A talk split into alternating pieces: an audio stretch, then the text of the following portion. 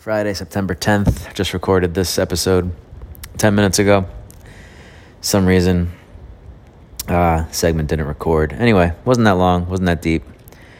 But remember the other day when um, I did an episode about, uh, you know, COVID still, Dre, my youngest, home from school because of it.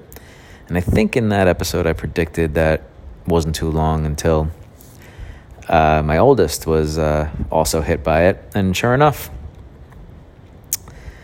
neither child uh, was allowed in school today. And, sorry if you didn't listen the other day, uh, neither one of my kids have COVID. Um, but the whole school now, or preschool through eighth grade, all shut down today. Uh, Dre's been home for the last three days, Bodie today. And they go back next week, Tuesday and Wednesday, respectively. And um,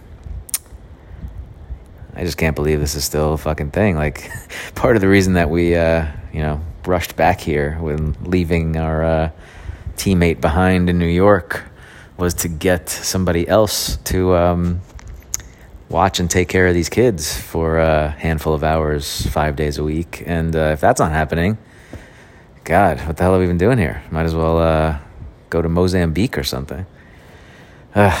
anyway, I. Um, I really hope this is not a sign of things to come, and uh, I'm afraid it might be, and um, probably more for you, whoever's listening here in in America than than for me, because you guys have like winter on on the horizon and more, way way way more people.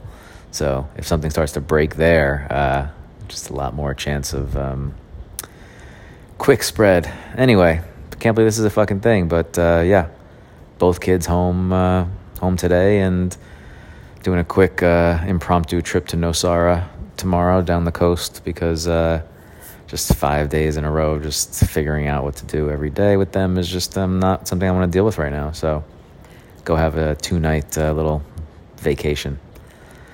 I'm sure uh, you'll hear about it in the next 48 hours. Peace.